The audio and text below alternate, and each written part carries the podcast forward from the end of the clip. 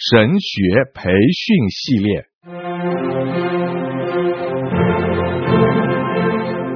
甘霖媒体资讯制作，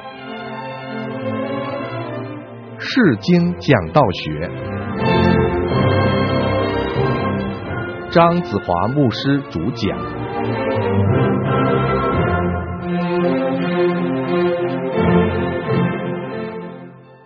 各位弟兄姐妹，我们现在是来到这门课的最后一讲，《圣经讲道学》的第三十讲。最后这堂课里面呢，我还是愿意用另外一些的材料来告诉大家有关于系列的讲道。现我们没有足够的时间来跟大家好详细的解释怎么样产生这个系列的讲道。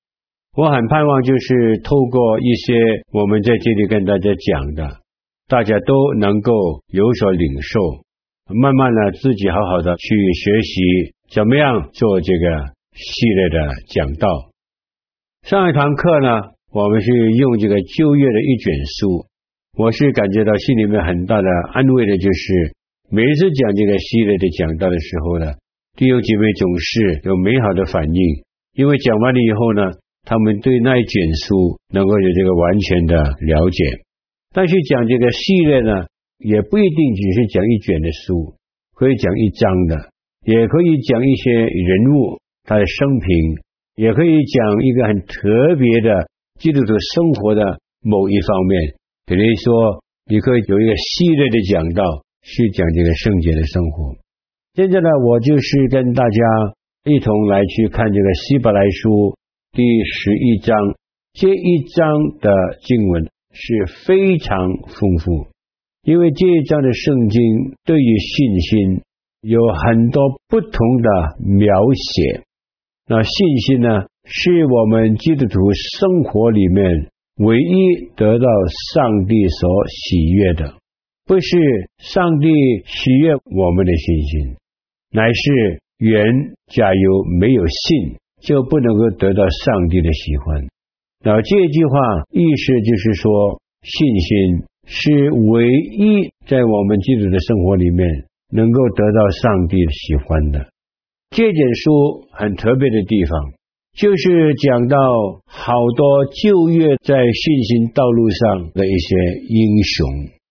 所以呢，我们给这篇讲到的主题呢，就是旧约信心的英雄，那我们呢，就需要把旧约里面每一位特别重要的人，我们要好好的来去分析他这个信心，啊，从分析他的信心里面，能够对我们现代的人，因为我们实在在信心上，我们生活在这个时代，也就是跟旧约时代的一些英雄有很多共同的地方。所以，我们预备这篇讲道的时候呢，我们需要把这一段的经文好好的来去读。我不厌其烦的来提醒大家，不但是我们单独预备一篇讲道，或是系列的预备一篇讲道，我们最重要的就是要好好的来去读那些的经文，把它读得烂熟。读的时候。我们要做笔记，以后再去思想，再去过滤。那我们对于我们所要讲的那些的材料呢，我们是非常的熟悉。这个就是我们讲的非常重要的一个秘诀。所以我们要把这卷书呢，好好的读读读读到一个地步。我们可以这样想：我们在这个系列的讲道里面呢。我们需要讲什么呢？现在呢，我就把我一点点的领受来跟大家分享。那么我们讲一个系列，第一篇的讲道呢，就是一个导员的讲道。导员的讲道意思就是说，我们需要把整个的系列介绍一遍，以后呢，我们就每一篇每一篇呢，很详细的来跟大家去分享。其实。你念希伯来书第十一章，你已经发现到他开始的时候已经告诉我们信心是什么。换句话来说，希伯来书十一章开始的时候已经是一个非常好的有关于信心的导言。比来说，他开始讲的时候，信就是所望之事的实底，是未见之事的确据。这句话呢，就是他用来开始这一章的经文。在第二节开启的时候呢，他就看到古人在这信上得了美好的证据。我们因着信，就知道世界是借上帝的话造成的。这样所看见的，并不是从显言之物造出来的。在这三节的经文里面呢，作者就是用一个导言来开始介绍。下面那些在旧约里面用信心过生活的英雄，信就是所望之事的实底，是未见之事的确据。古人在这信上得了美好的证据。我们因着信，知道诸世界是借着上帝的话造成的，这样所看见的，并不是从显然之物造出来的。在这里呢。主要呢，我们要去解释两句重要的话。第一句话就是信就是所望之事的实底，我们需要去查考这个实底，因为这个是关键性的一个字。我们在预备讲道的时候啊，我都提醒过大家，假如有一些字你认为是非常关键性的，但是你个人不是太过明白的话，你需要把它弄清楚。那实底呢是什么意思呢？实底呢，你查考的时候，你会晓得这个是保证的意思。实底呢是保证的意思。古代的圣贤是活在上帝的应许当中，上帝的应许是将来的。比如说，上帝应许他们弥赛亚会来，他们所看见的事情。他们呢，都把它当作是一个证据，但他们的盼望呢，是上帝所应许的，就是证据，是一种绝对可靠的保证。大家明白吗？原因呢，就是因为他们相信上帝。虽然现在他们眼睛还是看不见，但是因为他们相信上帝，他们就可以知道。凡是上帝所应许的东西，对他们来讲都是一个证据，这个就是实底。有证据才信，还是信了才有证据？我们要想一想，在哪一方面比较合这个信心的逻辑？假如我们看到才信，这个没有什么很多的奇怪。但是我们还没有看见，我们相信。我们相信了以后，我们就看到证据出来。这两个方法在信心里面是那一方面比较合乎信心的逻辑。那我举个比方，你念这个十一章第六节，你可以看到，人非有信就不能够得到上帝的喜悦。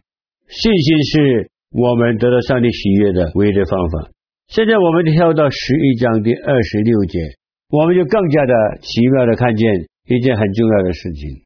二十六节告诉我们，摩西看为基督受的凌辱，比埃及的财物更加的宝贵。诶，摩西的时代，基督怎么样出来？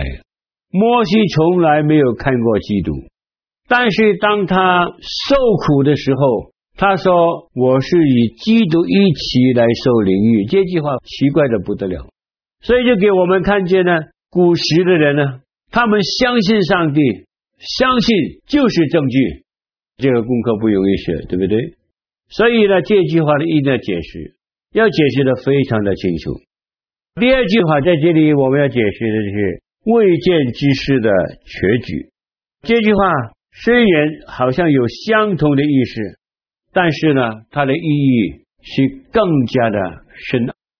确据就是讲到我们内心与思想的一种回应，他的生活是根据委身去相信他内心的信念。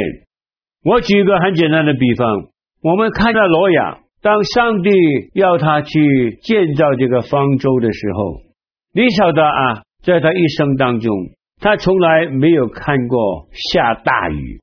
有解经家更加说，他没有看过下雨，他更加从来没有看见过一条船，所以他造这个方舟是根据委身给上帝的话语，不是根据他所看见的事或已经所经历过的事。凡上帝所吩咐的，圣经说他就照样去行。所以在这里给我们就看见，原来古时的人。他们对上帝的信心，就是他们的内心与思想去回应上帝。他们整个的生活是根据委身去相信上帝。很多事情他们没有看过，但是因为他们委身去相信上帝的时候，他们就能够做到凡上帝所吩咐的，他们都照样的去行。所以在这里给我们就看见了，古人在这信上得了美好的证据。这个证据就是上帝说是美好的，上帝呢是承认这个事情是非常的美好，在上帝的眼光当中是及格的，而且是成绩非常的优异的。所以我们就看到，在你第一堂的讲道里面，你是需要解释这两句话。好，我们讲了以后呢，我们就看下去的时候。我就给大家几个很简单的比方，因为我讲的时间是非常有限。我会在这个英雄榜里面呢，看看几个人，看看这个亚伯，看看这个以罗，看看这个罗亚，看看这个亚伯拉罕，看看这个摩西。我们看一看这些人，我们就看到这个信心实在是有不同的层面，我们可以去明白的。这个系列的讲道呢。讲了以后呢，你可能会使弟兄姐妹对信心更加的了解，而且他们能够更加的信靠上帝。那我们就看这个亚伯第十一章第四节，亚伯因着信献之于上帝，比该隐所献的更美，因此便得了称誉的见证，就是上帝指着他礼物所做的见证。他虽然死了，他因接信仍旧说话。哦，这句话啊，你说有什么好讲？这句话很重要。当我讲这个希伯来书十一章第四节的时候呢，我是讲到这个信心的敬拜。我稍微把这篇讲到的内容告诉大家，因为这个你看起来很难讲，但是你好好分析一下呢，这篇倒是非常美。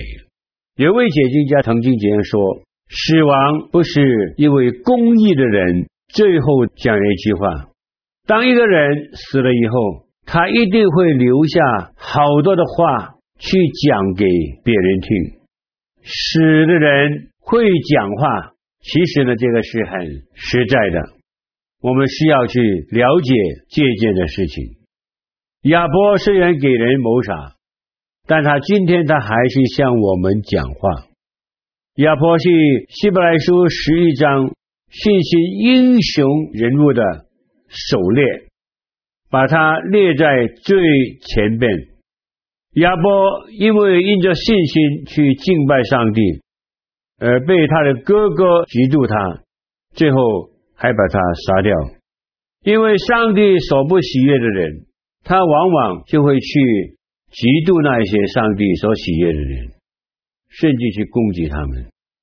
当我们把这篇讲道继续讲下去的时候呢，我感觉到需要我们回到旧约里面去，把这个故事呢重述一遍了。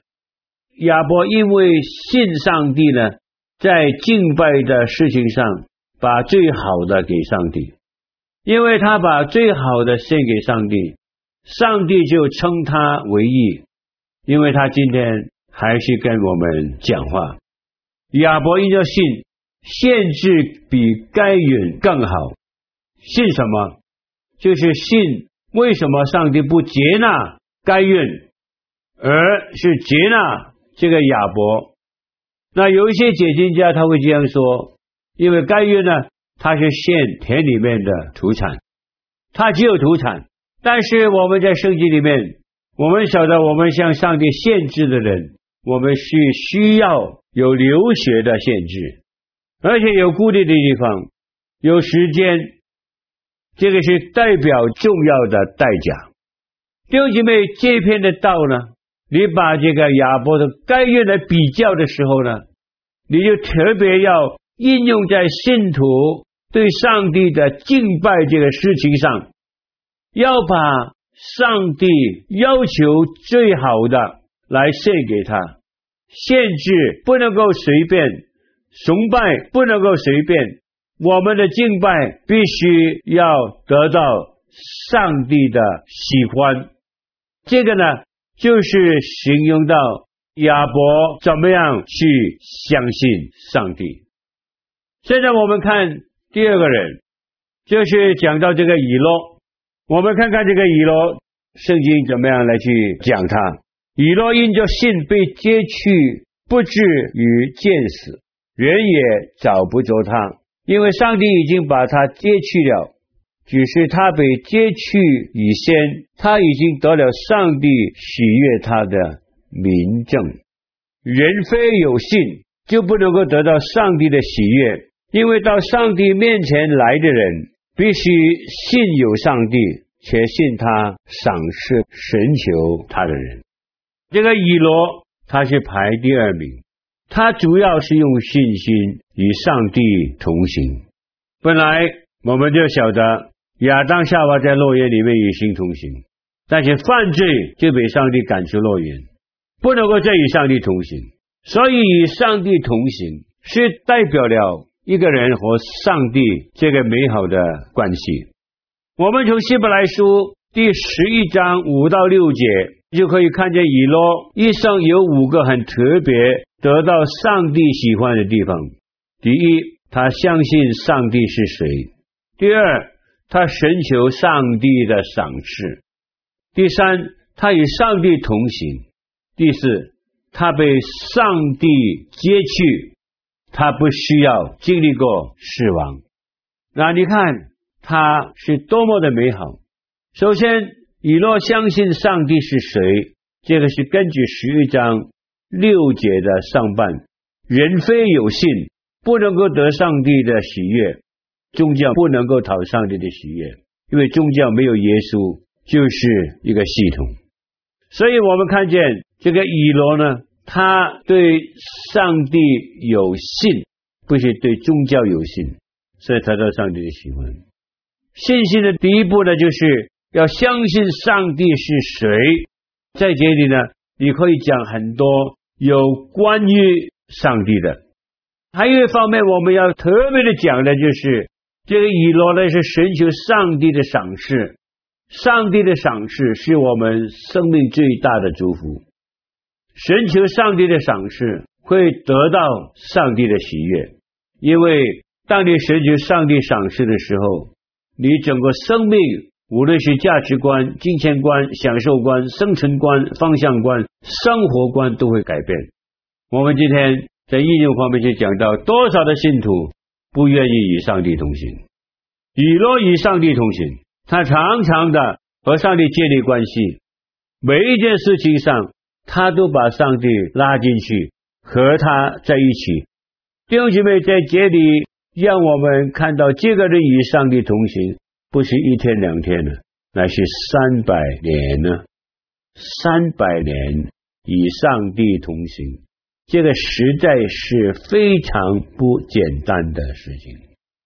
后来他就不需要经过死亡给上帝结局。那现在我们就看一看这个罗亚十一章第七节。那历史的罗亚因着信，既蒙上帝指示他未见之事，动了敬畏的心，预备预居方舟，使他全家得救，因为定了那世代的罪。自己也承受了那从信而来的义。一句话，只有一句话。弟兄姐妹，在这篇的讲道里面，我们所注重的是什么？我们所注重的就是罗亚这个人，在他整个相信上帝的表现当中，是非常非常特别的。当上帝要他去做一个很大的一条船，我刚才讲过，他从来没有看过船，也没有看过这个洪水，他实在不知道这个是什么一回事情。你再想一下啊，在当时的环境里面，他放下了所有的工作，每一天都在那里造船。他没有预先的知识，但是他是因为相信上帝，就按着上帝给他的蓝图，带着敬畏的心，放下一切去准备这个方舟。当我们讲的时候呢，但我们可以加很多东西进去了。你可以用你的幻想力说，你看这个人在那里造船，那些人每一天都经过那里，就看他在那里做的东西也不明白，大家都笑他，每一天都笑他。但是罗亚的信心永远都没有改变。结果呢，罗亚的信心呢，就看到两个的结果。第二个的结果就是使他全家都得救。老弟兄姐妹，我在这里我要强调一件事情，就是当信主耶稣基督，你和你家都必得救。这个不是新约的教训，是旧约的教训。从挪亚开始，因为挪亚的信，他一家都得救了。这个呢，讲起来的话呢，实在很多的话可以跟大家讲。这个父母的信心，怎么样去影响这个儿女？上帝是去看顾那一些有信心的人。罗亚因为他有信心，他一家都因为他的信心得救。所以当信主耶稣，你和你一家都必得救。这个是从罗亚的生命里面已经开始，不是新约的新的教训。第二个的结果，你会发现到他所做的。是定了那个世代的人不信的罪。那弟兄姐妹，这个就是我们基督徒在我们的生活里面，有的时候我们才能感觉到我们很孤单，我们很孤独，我们所做的世人不同意，我们按照上帝的美意，好像是做了个大的傻瓜，在世界上大家都感觉到我们是个傻瓜，但是弟兄姐妹在这里让我们看见。不要紧，这个傻瓜所做的，最后还是告诉世界上每个人，我是对的，他们都是错的。这个罗亚的信就是有这样一个非常重要的结果，非常美丽的信仰。那当我们看这个亚伯拉罕的时候，希伯来书的十一章第八到第九节，可能这个是我们最后要跟大家讲的这个经文的希伯来书。第十一章第八到第十九节，这个是最长的经文。那我们在这一篇的讲道里面呢，我们晓得大多数的人凭眼见去生活，一切的事情先要看到。但是另外一个方法，我们凭信心去生活。生活的基础是我们不能看见的。但我们试想一下，我们看见过上帝吗？看见过耶稣吗？看见过天堂吗？看见过地狱吗？看见过圣灵吗？看见过那一些写圣经的人物吗？假如我们的生活只是基于我们能够看见的了，才能够接受的话，我们太多东西我们都不能够接受。没有一个人可以不用信心。来过生活的。那当我们看这段经文的时候，你就会看到这个亚伯拉罕有五个信心的特征，五个信心的表现。第一呢，就是十一章第八节，我是叫他做天路历程的信心。离开乌尔到那个迦南，这个是天路历程的。弟兄姐妹，这个并不是太容易的事情，因为当时他所去的地方他不晓得。这乌尔是个非常美的一块的地，而且他一家都是在那里成长，实在是不容易。第二方面，我们看到第十一章第九到第十节是讲到亚伯拉罕忍耐的信心。忍耐的信心，这个意思说，这个亚伯拉罕在他的一生当中，他都是非常忍耐的等候上帝。虽然他的信心有失败的地方，但是他从来没有放弃。所以圣经告诉我们，他离开世界的时候，他还没有看见上帝对他应许的实现，他只是看见一个将来永久的城。弟兄姐妹，这个是非常大的忍耐，所以我们就看见好几方面呢。那我们也看见亚伯拉罕的信心是一个接受这个试炼的信心。那六经问题，看下去的时候呢，你可以完成这篇的讲道啊。每一个英雄榜，他就是用一句话也好，用一段圣经也好，你总是能够在其中能够找到有些非常重要的材料，来去告诉你这些人的信心是怎么样的一个的信心。那我没有办法把我这个材料跟大家讲完，我只是向大家强调一件非常重要的事情，我只是在这里给大家一些很简单的示范，微不足道。但是我自己在这里要强调的，就是要同工们，你看到这个系列讲到的重要，你要好好的发功夫，产生一些系列。